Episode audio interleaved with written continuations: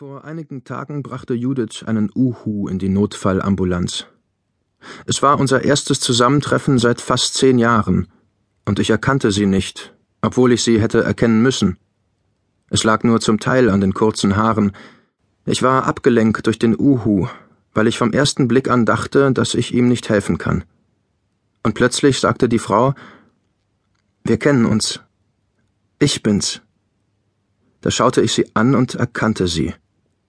Meine Hände zitterten, während ich den Uhu untersuchte, um sicher zu gehen, dass mich mein erster Eindruck nicht getäuscht hatte.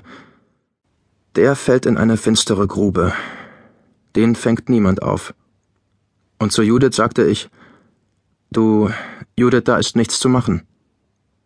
Ich habe es fast befürchtet, sagte sie. Und als stünde ein stiller Vorwurf zwischen uns, fügte sie mit einem kleinen Kopfschütteln hinzu, er gehört nicht mir, ich habe ihn vor dem Haus gefunden. Sie senkte den Blick. Eine unbehagliche Situation. Die orange-gelben Augen des Uhus mit den schwarzen Pupillen waren riesig und glotzten mit einem schrecklichen Ausdruck ins Leere. Während ich das Tier zur Tötung vorbereitete, wussten wir beide nicht, was reden. Früher hatte ich Judith nie verlegen erlebt. Sie war immer strahlend gewesen, prall, in Bewegung, der Prototyp der unkomplizierten Frau, die in Kontaktanzeigen gesuchte Frau zum Pferdestehlen. Sie schaute abwechselnd zu Boden oder zur Seite. Ich dachte, es stimmt nicht, dass wir uns kennen. Wir haben uns gekannt. Jetzt nicht mehr. Jetzt sind wir einander fremd bis zum Rätsel. Dieses Fremdsein war überraschend schnell gekommen, parallel zum Verschwinden der Offenheit. Am Tag nach der Trennung hatte ich so gut wie nichts mehr von der gewohnten Vertrautheit gespürt, und es blieb so bei jedem Wiedersehen. Wir wussten nicht einmal mehr, wie wir einander begrüßen sollten.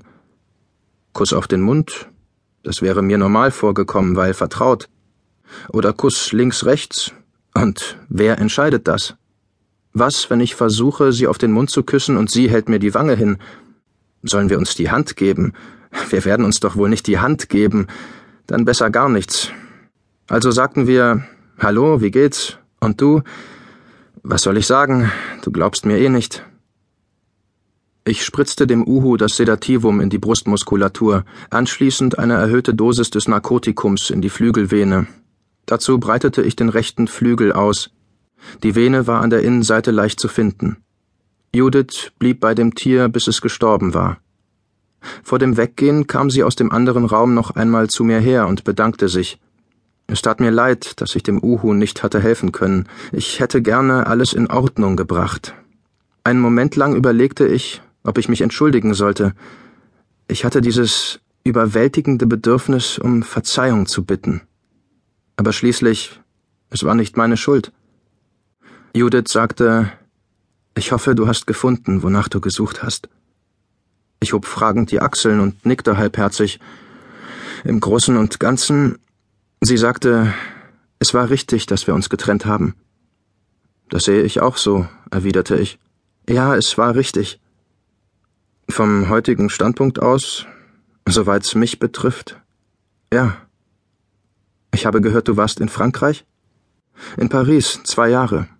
Ich. Judith wollte etwas sagen, ich hatte den Eindruck etwas Persönliches. Vielleicht brach sie deshalb sofort ab, als eine Schwester mich am Ärmel zupfte und zum Röntgentisch deutete, auf dem ein großer Hund lag. Ja dann, sagte Judith. Nochmals danke.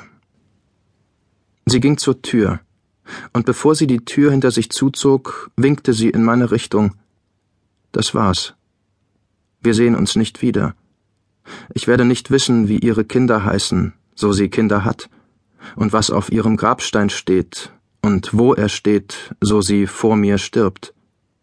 Und dass es ihr Gesicht einmal gegeben hat und dass es rund und glücklich war in Liebe zu mir, macht nichts. Die Trennung von Judith hatte ich herbeigesehnt in dem diffusen Gefühl, was wir da hatten, sei nicht das Wahre. Seltsamer Ausdruck, das Wahre, es kann aber sein, dass die erste Liebe etwas Wahres verliert, wenn sie nicht mehr nur die erste, sondern auch die einzige sein will. Erste, einzige und letzte. Was, wenn ich bei Judith hängen bleibe?